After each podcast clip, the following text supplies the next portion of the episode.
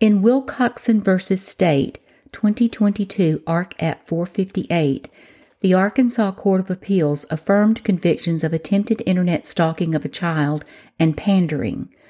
The purported child had listed her Facebook post as age 24, but in conversation stated she was 14. Defendant set up a meeting with Julie, but the next morning emailed he decided she was too young for him. Defendant was arrested, and Judge Brown, in affirming, reasoned the attempt to meet, even if not occurring, was sufficient. Quote, Griever, a police investigator, testified that once Wilcoxon's messages indicated his interest in sex, Julie Williams was portrayed as a 14 year old female.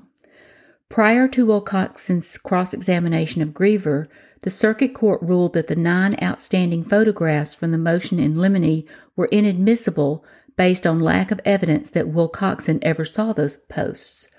On cross examination, Griever testified that Wilcoxon requested a meeting with Julie. They arranged to go mud riding. Wilcoxon moved for a directed verdict on both counts at the close of the state's case.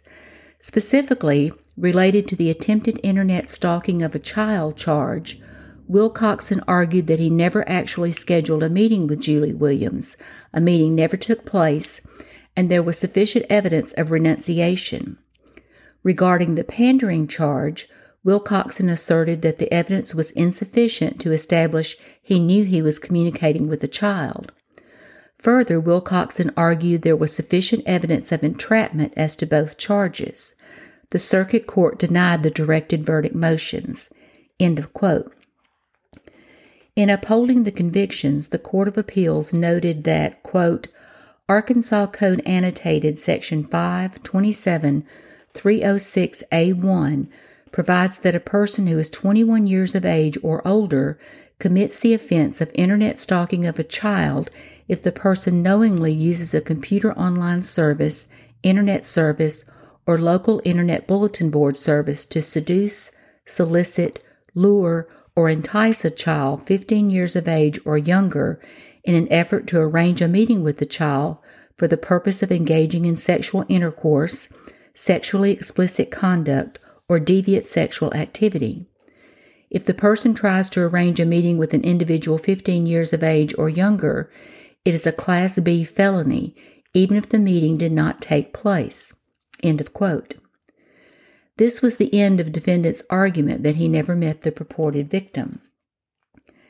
As to attempt, the opinion noted Section 53201A provides, quote, that a person attempts to commit an offense if he or she purposely engages in conduct that would constitute an offense if the attendant circumstances were as the person believes them to be, or constitutes a substantial step in a course of conduct intended to culminate in the commission of an offense, whether or not the attendant circumstances are as the person believes them to be. End of quote. This failed too because, quote, to the extent Wilcoxon challenges the failure to prove a sexual purpose, we need not address it because the issue was not raised below. Further, a person may be guilty of the offense of attempted internet stalking of a child even if the meeting never occurred. End of quote. The decision added that the conversations between the two were direct, explicit, and with detail. Quote, Despite his contention to the contrary, Wilcoxon's communications with Julie to meet up were not mere hypotheticals. He ascertained where she lived and asked, When are you free? He then acknowledged he would be free at 7 p.m. the following day, March 3rd, and he was able to meet Julie at a particular place, the Pine Hill store. Wilcoxon then suggested they meet that very night, to which Julie stated, I can't get out tonight.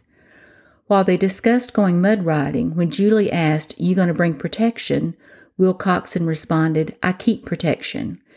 There was sufficient evidence to support a finding that Wilcoxon attempted to arrange a meeting with Julie, who he was told was a 14 year old child. End of quote. Defendant argued that the affirmative defense of renunciation applied because the morning following the attempt to schedule a meeting, he wrote, Hey, just wanted to let you know that I'm really not interested in meeting you. You are way too young for me, and I'm not into young girls. I was just playing games with you yesterday. Sorry for that. I wish you the best. The majority opinion concluded this was too late because the crime had already occurred.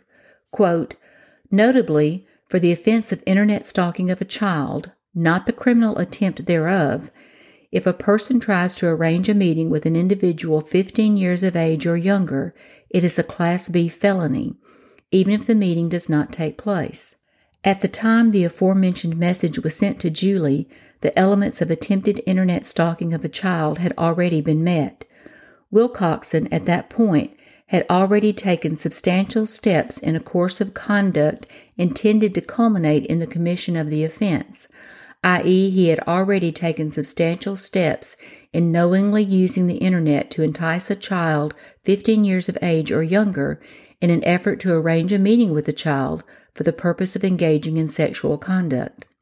A defendant cannot re- renounce a crime that he or she has already committed.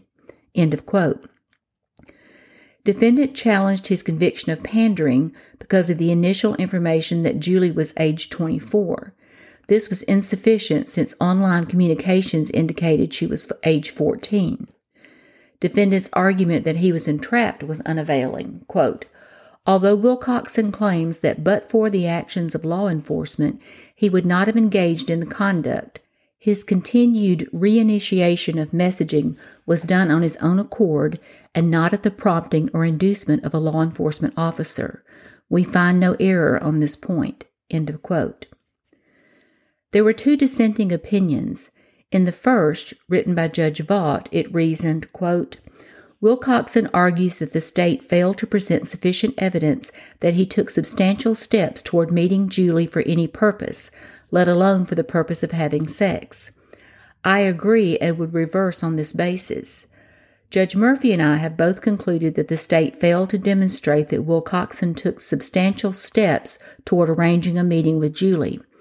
But while Judge Murphy views that lack of evidence solely through the lens of Wilcoxon's renunciation defense, I view the issue as the state's failure to prove the elements of the offense.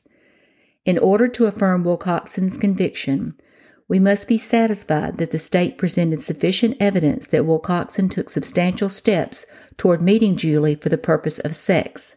In this case, that bar has not been met. End of quote. A second dissent by Judge Murphy would reverse, but because of renunciation. Quote, Wilcoxon contends that he successfully renounced any criminal purpose when he sent the following Facebook message to Julie Williams. Hey, I just wanted to let you know that I'm really not interested in meeting you. You are way too young for me, and I'm not into young girls. I was just playing games with you yesterday. Sorry for that. I wish you the best. I disagree that Wilcoxon had taken substantial steps toward the commission of the offense by the time the message was sent. While some steps were taken, they were not substantial steps. The meeting was not arranged with specificity. For instance, they only generally discussed going to the Pine Hill store tomorrow. There was no description of what Wilcoxon would be wearing or driving, and there was no specific time mentioned. I believe Wilcoxon called off the meeting well before anything was set in stone. But even if he had taken a substantial step, the Model Penal Code upon which our abandonment statute is modeled, encourages recognizing withdrawal even after the last proximate act has occurred to encourage desistance at a time when such encouragement is most important. Model Penal Code Section 5.01, comment at 360. End of quote, end of decision.